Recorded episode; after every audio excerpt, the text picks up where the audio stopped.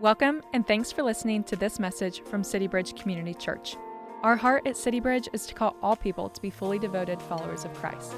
To learn more about City Bridge and how you can take your next faithful step with Jesus, check us out online at citybridgechurch.org. Now, here's the message.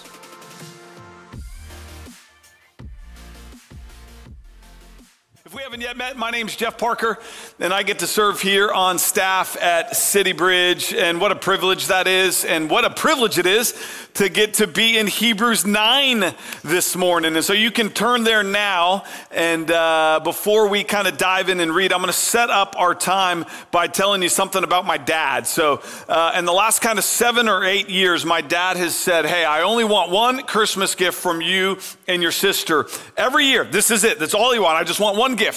And that one gift is I want you all to come out in the spring and we're going to go over my will and we're going to just look at the inheritance that is awaiting you. And so that's like literally all he wants. And so my sister and I were good children. And, and so it's like, all right, we'll, we'll do that. And uh, we haven't done this year's spring trip, but we are also good children in that we do get him some other gifts other than that. But each year we kind of go out, and my dad like l- reminds us of some of the different things that uh, he wants to pass on down to us. So a couple things about my dad that is helpful is to know is that he's a, he uh, grew up on a farm. Uh, and there's a farm in Marshall that's been in our family for about 125, 130 years. On this farm, there's some cattle. Uh, and so I don't know what credit you give me for, for knowing my kind of herd of cattle and kind of the different uh, breeds and different things, but give me a little bit of credit. I know maybe more than you might think I know because each spring I go out there and my dad kind of walks me through, all right, well, this type is worth this and da da da da da. And so I know a little bit about cattle thanks to my dad, and each spring I get reminded of it. My dad's a farmer and he's also an accountant. And so he has some clients and he wants me to know about each of the clients and he wants me to know about the tax code that's involved in each of his clients' things. And I'm like, I'm a former accountant and don't give me any credit. I don't know the tax code. I don't want to know the tax code. And I still don't know the tax code. So my dad's a farmer, he's an accountant, and he also collects exotic arrowheads.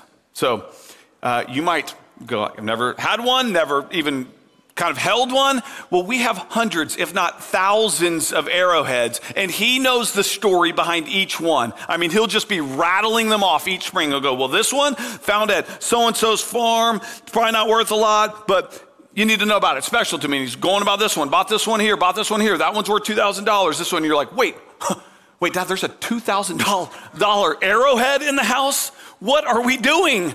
I might have thrown that in a 50 cent grab bag one day. And so my dad's got all these different things kind of uh, in his will that he's like, I want this to be yours and your sister's. And he wants and keeps reminding us each and every year. Now, I don't share that story to kind of talk or brag about some earthly inheritance, but uh, we are in a section of Hebrews, both chapters 8, 9, and 10, where we are talking about wills today. We're talking about covenant. We're talking about death and, and, and, and those things. And so it's this kind of lead in to that discussion. Now, uh, as we've talked about Hebrews 8, 9, and 10, there's, uh, it's just this picture that I want us to have that the pastor is painting. It's a beautiful build of just how incredible the new covenant truly is the, and the inheritance that awaits that we both have today and that we have tomorrow under this new covenant. And it is a beautiful picture. And it's why the whole section starts with, in Hebrews 8, verse 6, that it says, Christ has obtained a ministry that is as much more excellent than the old, as the covenant he mediates is better, since it is enacted on better promises. We are in this section of Hebrews 8, 9, and 10, and it's a beautiful mosaic. And each week we're kind of sliding out a tile and we're taking a look at it. But for just a second, before we dive into Hebrews 9, 15 through 22, I want to remind you of the beauty of the mosaic. And so here's what the pastor's doing, kind of in these three chapters in particular, is he's comparing the old covenant with the new covenant. And, and, and each time he's kind of, kind of comparing our axis and who mediates and, and, and, and how effective is the sacrifice and where's the sanctuary. And he's kind of weaving these in and out chapters 8, 9, and 10, weaving, going back and forth because he wants us to get the beautiful whole picture that is the new covenant. And as you kind of look up there as a quick summary, is the old covenant, the one that we read in, in, in, in the Old Testament about Moses, it was founded on kind of seemingly endless animal sacrifice. And, in, and with that, it allowed for one person to have access to God one day a year which is really to say the Mosaic covenant, the, the old covenant, uh, didn't allow anyone continual access to God. But Jesus has ushered in a new covenant, one that allows any of God's people to come to Him 24 hours a day, seven days a week, 365 days a year. And it's why our tagline, I think, just gets kind of sweeter and sweeter that Jesus is better. And so we don't have to drift away. We can draw near to Him. And just this picture of 24 7, 365 day access, it's this reminder of even if we've slipped up in the last day or two or three, we can go immediately to our Father. We can go immediately to our Father through the Son and have forgiveness right then and there. We don't have to wait for one special day. Or maybe you're going through a trial, maybe you're going through a storm you can go to the Father through the Son and have immediate strength to be renewed for, to be refreshed and ready for the battle. It's a beautiful mosaic that the pastor is covering, and he's pulling out a tile. And the tile that we're going to look at today is Hebrews 9, uh, verses 15 through 22. And as I already talked about, this, this section is going to cover wills and it's going to talk about covenants, it's going to cover blood, it's going to cover sin. And at first blush, you might be kind of go, what's in it? What, what's the truth here that I can kind of pull into my heart and kind of rest in? And it may be hard at first, but we're going to dig into it and see what the Lord has for us this morning. And so let me read verse 15, and, and it starts with therefore. And so, just as a quick reminder of what Derek captured for us last week, Derek captured and reminded us through the pastor's own words that the, that the Old Testament sacrifices, they couldn't, as verse 9 says, couldn't purify the conscience of the worshiper.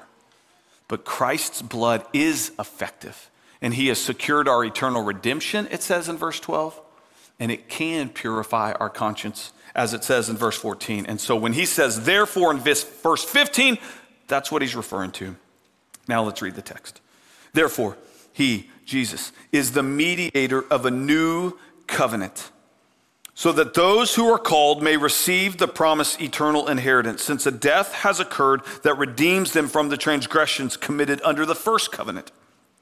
For where a will is involved, the death of the one who made it must be established. For a will takes effect only at death, since it is not in force as long as the one who made it is alive.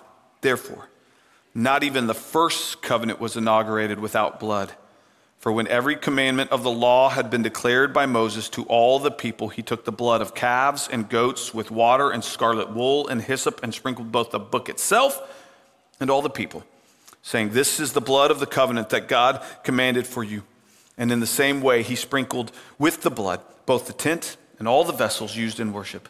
Indeed, under the law, almost everything is purified with blood and without the shedding of blood, there is no forgiveness of sins. Now, maybe it's a fair question. Maybe you're asking it as you listen to it, as you read it up on the screen, just as going, okay, so, so what does that mean for me today? Well, just like our friends who lived during the Old Testament times, we too need to have our conscience cleaned. We too need to be transformed from the inside out. And we know well that, that, that sin often does its best work on the inside. I know for, for some of us, we can often think of sin as kind of those one or two or three things that we kind of trips us up or kind of a ditch that we kind of fall into from time to time. And we're prone to think, man, if I can just kind of control those two or three or four behaviors, then I'm going to be right before the Lord. But as we jump in deeper into the text, let me just remind you out of the, out of the gate that sin comes in all shapes and sizes. There's big sins, and there's little sins. There's sins of omission, there's sins of commission, there's sins that we willfully perpetuate, and then there's some sins that we're completely ignorant of. There's external sins, and then there's also those internal sins selfish motives, lustful thoughts, greedy attitudes, any number of other behaviors on the inside that erode our relationship with God. There's past sins, there's present sin, there's future sins. And so think about just even in the last 72 hours, how are you doing? when you start to define sin in all of its different shapes and sizes, and you consider some of the work that it does on the inside, how are you doing just even in the last 72 hours? And if you think you're crushing it, let me just use Paul's words to drive it home even further. He says in Romans 14 23 that, he, that says, Whatever does not proceed from faith, is sin. And so, friends, we are in desperate need of the forgiveness of all of our sins. Jeremiah said in, in, uh, in, in, Jeremiah 17, verse 9, that the heart is desperately sick, it's wicked. Above all things, our heart is. And it's why Paul kind of crescendos in Romans 7, verse 24, just saying, Wretched man that I am, who can deliver me from this body of death? He's crescendoing, overwhelmed at the way sin affects him and eats away at him. And then in verse 25, he comes back and says, But thanks be to God for our Savior Jesus Christ. Friends, we're not talking about Hebrews 8, 9, and 10 is not about bulls and goats and calves and Old Testament sacrifices in a temple. It is about the one true hero, Jesus Christ, and he's shining a spotlight on him for us. And in no way does he disparage that which came first, but he's using it as an opportunity to shift the spotlight to Christ and the covenant that he ushers in today, and he doesn't want us to miss it. And so that's what's in front of us to shine a bright spotlight on the one hero, Jesus. And so let's, let, let's dig in we're going to move through this passage in a, a couple of ways. I want to give you up front, we're going to spend kind of a bulk of our time in, in verse 15 because I think it's the main idea. It's the, the main thing that the author's both been building to and it's where he's going to go from here in the next few verses. It's like a linchpin verse here in Hebrews 9, verse 15. And then we're going to kind of unpack verses 16 through 22 uh, a little bit all at once, just kind of going, the, the, kind of unpacking the relationship between covenants and blood. When we're going to look at that in verses 16 through 22, and then we're going to come back and go, what does that all mean for you and me today? So that's going to be our movements. Let's dive in to verse 15. It says, Therefore, he is the mediator of a new covenant, so that those who are called may receive the promised eternal inheritance, since a death has occurred that redeems them from the transgressions committed under the first covenant. It's his big idea, it's his main theme here so let's unpack it a little bit at a time. Therefore, he, Jesus, is the mediator. That means he's a reconciler between two parties that maybe have reason to, to kind of be alienated from one another. Holy God, sinful man, Christ in the middle as the mediator, reconciling us. And he is the mediator of a new covenant. And we've been reading uh, in, in, in, Hebrews 8 that the old covenant had a fault. We talked about it. it couldn't purify the heart of the worship, worshiper. So it had a fault. It couldn't get to the inside, it could only clean the outside. And it's why the pastor went to, to Jeremiah in Jeremiah 31 and quoted the prophet and said, But hey, there is a new covenant that is coming. God spoke through the prophet and said, I'm gonna, in this covenant, I'm going to write on the inside, and it is going to purify the inside and I'm going to write it on their hearts. I'm going to put it, the law in their minds, and I'm going to get to the inside. This is the new covenant that now Christ has ushered in. And, and, and maybe it kind of begs the question was the old covenant a mistake? Some of the things that we read about God doing in, in, Exodus with the Ten Commandments and some of the other regulations and laws, the 613 that God was putting in place for his people, was that a mistake? By no means. By no means was it a mistake. It's true that the old covenant couldn't purify the heart, but it could reveal the true nature of the heart. And in doing so, in revealing the true nature of our heart, it was fulfilling a God given intent. It was revealing the wound that mankind had so that we might long for the cure. It's an adage that if you can't see the wound, you won't long for the cure. And so let me kind of unpack this in a, in a way that may make you a little uncomfortable, but I've talked about it before, so we're going to go there again. So I think I've shared about my kidney stone struggles here before. Sorry, we're there again. But um, I've had it for kind of like three decades. And about eight or nine years in, I won't tell you how or I won't tell you why, but we were able to start kind of zeroing in on what was the actual wound that was leading to the kidney stones. And, and so the doctors kind of brought me in. He goes, All right, we're, we're, we're zoning in here. I've got some questions for you. And his first question was, Do you drink like lots of milk at night? And I'm like, No, I don't drink milk. He goes, lattes, you drink lattes, don't you? I'm like, no, I don't, I don't. He goes, do you eat like bowls full of ice cream? And I was like, does Bluebell count, you know? And he goes, do, do you eat queso? And I'm like, oh, doc, yes, I eat queso. Everyone eats queso. And he goes, well, there's your wound. Got to cut dairy out. We see the wound now. If you want the cure, it's dairy free. That's been a struggle, but at least I've seen the wound. But that's what the Mosaic Law was doing. It was meant to help people see the wound that they had so that they would long for the ultimate cure, the ultimate sacrifice, the ultimate high priest. That's what's happening. And Jesus is now the mediator of the cure. He's the mediator of the, the new covenant. And that condemnation that the old covenant revealed in them, Jesus, it says, is able to remove that condemnation that the old revealed. Romans 8 1 says, Therefore, there is now no condemnation for those who are in Christ Jesus. He pulls it out. And not only does he do that, in its stead, this heart of stone he replaces with the heart of flesh and he purifies us and makes us entirely new, entirely clean. Jesus is a mediator of the new covenant. And so for you today, it's a reminder if you're in Christ, you and I are going to stumble. And every time we redefile our heart, sometimes our, our kind of first reaction is, oh gosh, I can't draw near, I can't draw near. I'll, i have to do something on my own. But this is a reminder no, no, no, no, no. We can go immediately to the throne room.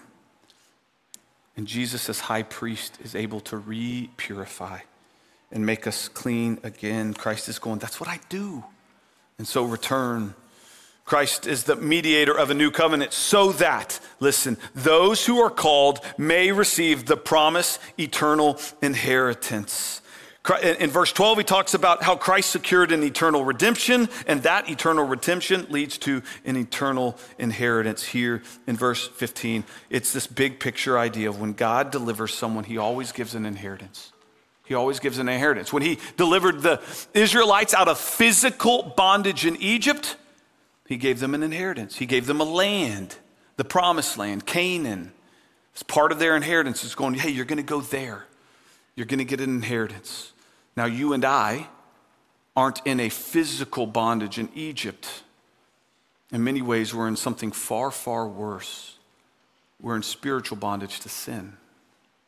Our very souls are kind of born in prison, and we need to be redeemed and Christ comes and delivers that and gives us a promise eternal inheritance. And so, when we've been, if you've been rescued, you're pulled out of spiritual bondage, and you too are given a land. It's a heavenly homeland. It's the heavenly Canaan. And we're going to have a ball with it in, in Hebrews 11, talking about it. But the eternal inheritance is also here and now, today. Remember, he takes out that heart of stone, puts in a heart of flesh, and all of a sudden you get to walk with him and there's joy now amidst the pain. There's strength amidst the trial. And that's part of the eternal inheritance that we get here and now when we experience and when we are redeemed, when we are called, it says.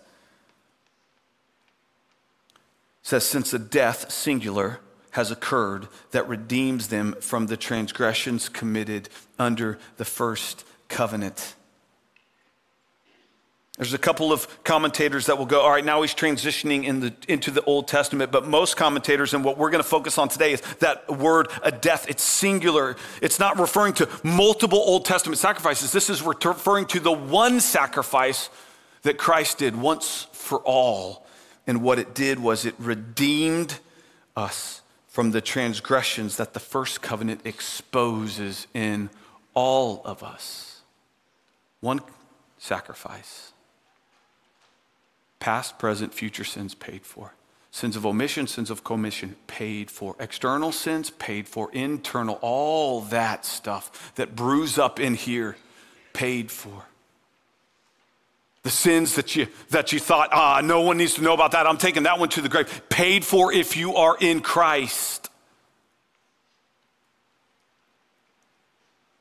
Any re:gen graduates or kind of people currently going through in the room this morning? Any? Okay. It's all right. I know sometimes it's not cool to identify, but I, I, it's, it's such a, an important um, discipleship program that we have here. I want to remind you it is a 12 step biblically based discipleship to follow Christ, and the steps are found straight in Scripture. It's not some man made formula.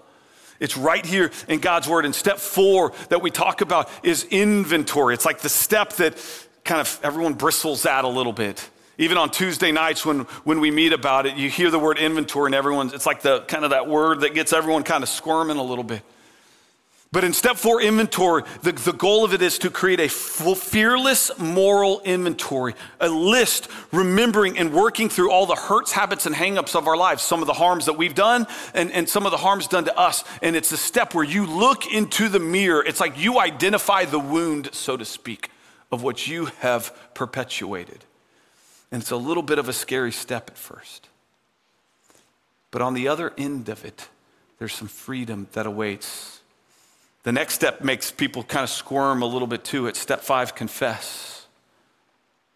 And the goal of this step is to confess to God and to another human being the exact nature of your sin. It's to work through your inventory. That kind of sounds even scarier in some ways, but man, it's so freeing. I remember the first time that, that uh, I worked through my inventory with my community group. This was about seven or eight years ago. And I remember in the list, and it took a while, it was a couple, two, three hours of, of kind of sharing some of it. And I remember my friend David, at, when I was done, just go, Jeff, it's all been paid for.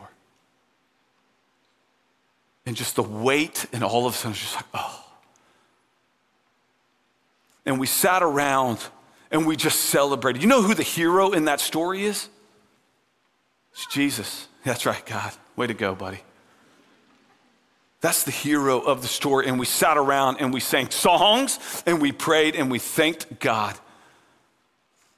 And I won't identify anyone in the room. I haven't actually made eye contact with anyone yet, but I've sat in the same room with some of you when we've gone through those steps. And each time we sit there and marvel, don't we, going, oh my gosh, Jesus is an incredible hero. And what he has redeemed us from the transgressions, every time I do it, my view of the cross just grows bigger and bigger. My appreciation of the cross grows bigger and bigger because he's redeemed us from those things. Paul says in Romans 5, where sin increased if you're in Christ, grace abounded all the more. It superabounds. It's the new covenant. Now, pastor's going to kind of get into how covenants are put into effect. And so it's a, it's a good question. It's a question that i think our, our pastor's audience would have known is how do we know that the new covenant is truly in effect? How do we know? How can we be sure? Now remember our hebrews pastor we've mentioned this but it's been a few weeks. Our hebrews pastor is writing a group of weary messianic jews largely these are Jewish friends that have followed the Old Testament ways for a while, but all of a sudden uh, the scales have dropped off and they've recognized Jesus as the Messiah, the cure, the one that has come to redeem them from their sins. And their lives have been changed, but they're being persecuted for their beliefs and they're struggling to persevere in the face of that. And as they persevere, or as they struggle to, they start to kind of look over their shoulder going, Are we sure we have it right? Is this really it? Did we already have it right with the old covenant with the temple and the, and the sacrifices and, and the high priest there? Did, did we have it right? And they're kind of looking back. They're looking back, and the pastor's going, no, no, no. And it's brilliant. It's masterful. It's the work of the Holy Spirit through them. He's going to take that which they recognize still, and he's going to use it to turn the spotlight on that which is now in effect today. He's going to use all of those things and go, hey, no, no, no, I'm going to point you to Jesus. He's not disparaging anything about the old covenant. He's using it all masterfully to go, this is the new covenant. Do you see it? That points to Jesus. That points to Jesus. That points to Jesus. That's what he is in the process of doing. Now, you and I aren't, no, we've talked about this. You and I maybe aren't tempted to go back to Old Testament ways. But how many of us? Kind of in different moments where Christ has rescued us, we've gone, man, I'm not changing. No way I'm going back. I'm marching straight ahead. My life now belongs to you, Jesus. I'm going to walk by faith and I'm marching ahead, whatever you tell me. And then a month passes, a year passes, a decade passes, and maybe an old habit, an old desire flares up, maybe an old sin you stumble in. And all of a sudden you're like, is that really the best way? Is that really the direction I need to go in my life, and then all of a sudden, we start to revert back to old ways. This is a really important question and God about how do we know that the new covenant is truly in effect? Because when we lock in on it, I think it changes everything. And so he's locking in. And so let's let's read these verses together. Verse 15, verse 16, he's going to lock us into how do we know something new has come? For where a will is involved, he writes, The death of the one who made it must be established, for a will takes effect only at death, since it is not in force as long as the one who made it is alive. Now you read those two verses, and that's a that's a example that makes a lot of sense to us. For a, for a will to go into effect for the beneficiaries, the person who made the will must die. That's what we know to be true right? For my sister and I to have a really cool arrowhead collection, my dad must pass away. And now, thankfully, I don't own that arrowhead collection yet because I'd rather have my dad than some, some arrowheads. And I say that because that's absolutely true. And it's a reminder to me, I've been grateful for the extra time that I've had with my dad because I've struggled to know where he stands in trusting in Christ and like sometimes i guess like sometimes like family sometimes is the hardest to share with. I don't know if that's just me or if that's you. But like i've come close to entering into conversations before in the past with my dad and every now and then we'll kind of wade into those tender waters. And i've heard my dad on multiple occasions go well i'm pretty confident i'm going to heaven because man the, some of the good things i've done in my life for sure outweigh some of the bad things and if I had a hunch, I, I, wouldn't be surprised if that line of thinking is, goes through even your head at times. And as my dad said it, it's like, oh, this is a tee up. This is my chance to lean in. And yet, sometimes it's the hardest. I don't know to kind of ask that next question or two, at least for me with my dad. And on a couple of occasions, We've gotten close, but I've let the conversation end there. I've missed out on asking the next question. And so I've been grateful for extra time to lean in and converse with my dad, but we got to keep moving on. Verse 18, it says, Therefore, not even the first covenant was inaugurated without blood. For when every commandment of the law had been declared by Moses to all the people, he took the blood of calves and goats with water and scarlet wool and hyssop and sprinkled both the book itself and all the people. So, if you were reading along in our reading plan, this is going to be in Exodus 24. What the, the pastor is saying is here hey, God took Moses up to Mount Sinai. He gives him the Ten Commandments in Exodus 20. There's a lot of other regulations and laws that follow in the next couple chapters. And then Moses comes off, and it's time to put the Old Covenant Mosaic Law into effect. And in order to inaugurate it, blood is shed. In this instance, it's the blood of calves and goats. And then in verse 20, Moses says this in, from Exodus 24, saying, This is the blood of the covenant that God commanded for you. And in the same way, he sprinkled with the blood both the tent and all the vessels used in worship. Indeed, under the law, almost everything is purified with blood, and without the shedding of blood, there is no forgiveness of sins. The main idea of these six verses is the pastor's going, just like wheels are enacted through a death, so too are the covenants of God inaugurated with blood. Now, blood is going to show up a lot here in Hebrews 9, 10, 11, 12. We've hardly even seen the word for the first eight chapters, and all of a sudden it's about to show up in your Bible about 20 times. So we're going to be speaking about it a lot. And at the end of verse 22, he, the, the pastor's really quoting something from Leviticus 17. So let's just explain this super quick. That it says, without the shedding of blood in God's economy, there's no forgiveness of sins. Why is that? Well, as Leviticus 17 11 tells us, there's life in the blood. And so when blood is shed, life goes out. And it means that a death has occurred. And so when it says the blood, it is the blood is ultimately symbolic that death has occurred. And what he's saying here in these verses is that for the benefits and promised inheritance of Israel to go into effect with the old covenant, blood had to be shed.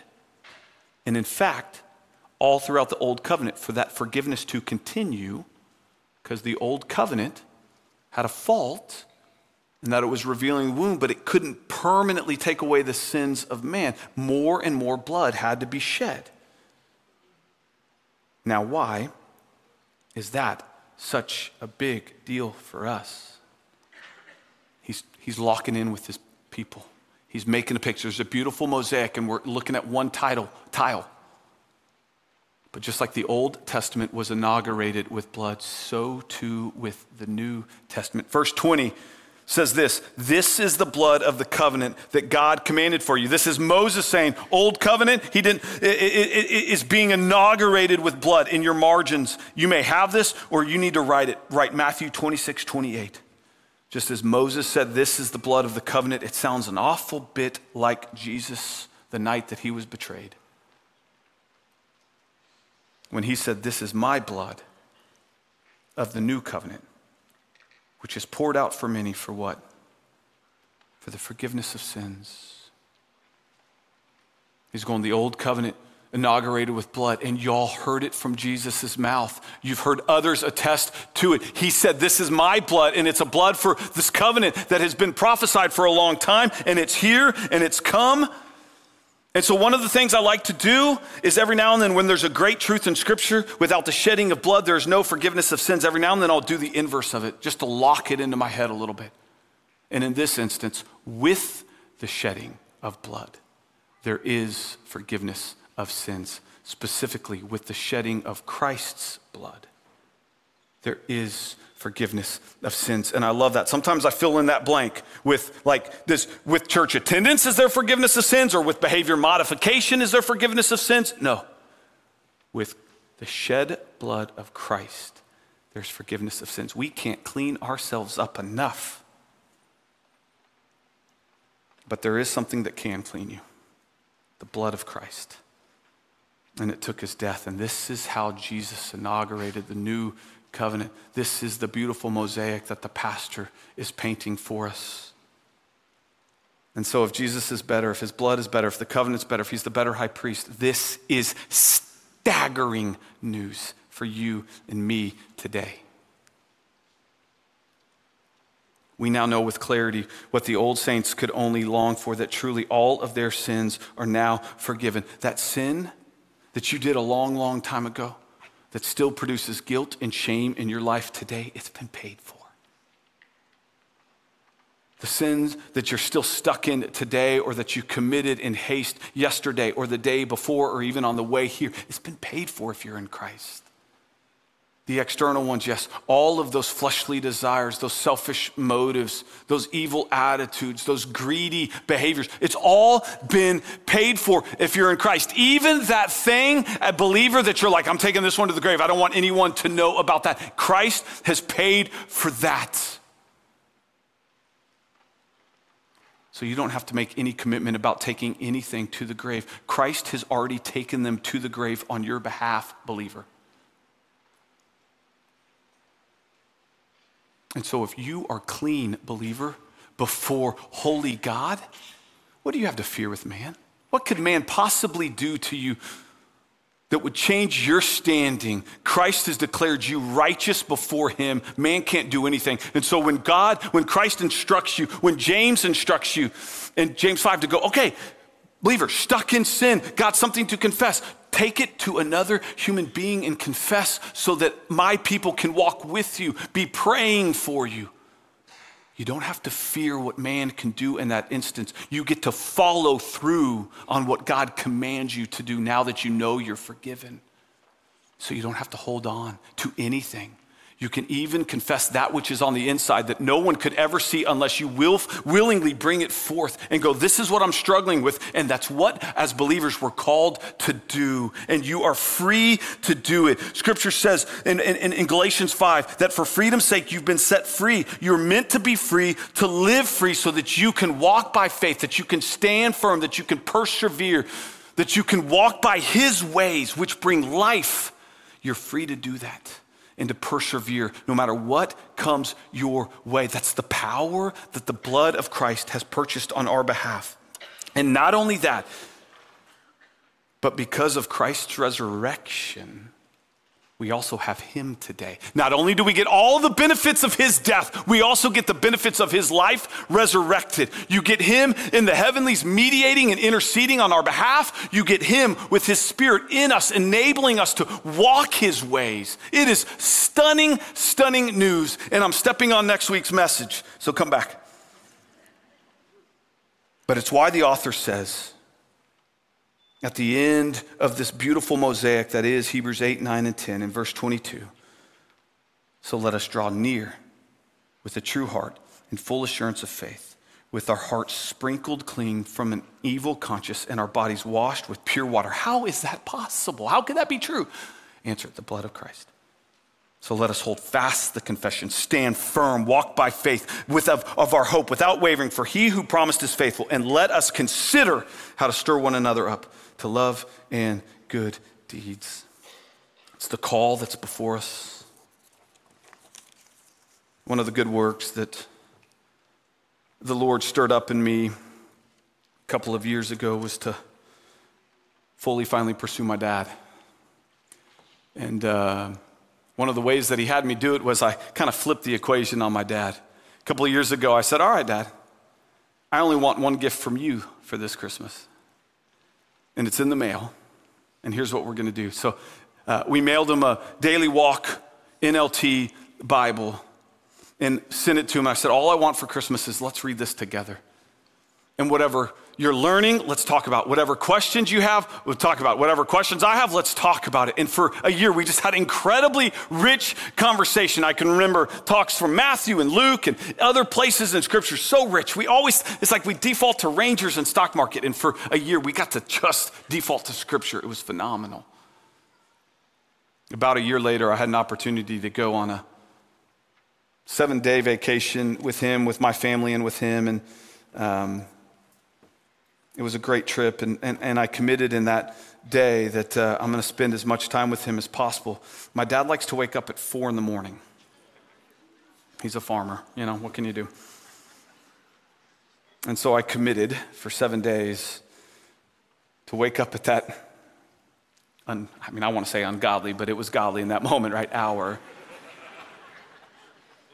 I actually woke up at 3:45 so I could put on the coffee so that I could stay awake for those hours.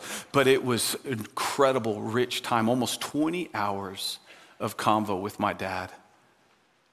And on about day four or five, I mean, never had this conversation with him. He kind of is just being open and authentic, and he just said, you know, I wish I would have been more present for your mom. He said, I think I gave my best to work and I didn't have a whole lot left over for her. He said, It's one of the big sins in my life. And we lingered there for a little bit, and he's like, You know, and I, I fear that that's true for how I loved you and your sister.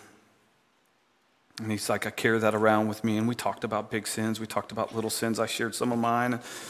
And we talked about all those things. And on that day, I finally asked the question that I should have asked 30 years ago. And there's lots of questions you could ask, but I just was like, How do you know, Dad, that you, if you died tonight, you'd be in heaven? Or do you know that you would be? And he said, Absolutely, 100% sure. And it kind of surprised me. I was like, Really? I said, How do you know? And he looked at me and I wrote it down and I'll read that so I don't forget. But he just said, I've come to believe in Jesus.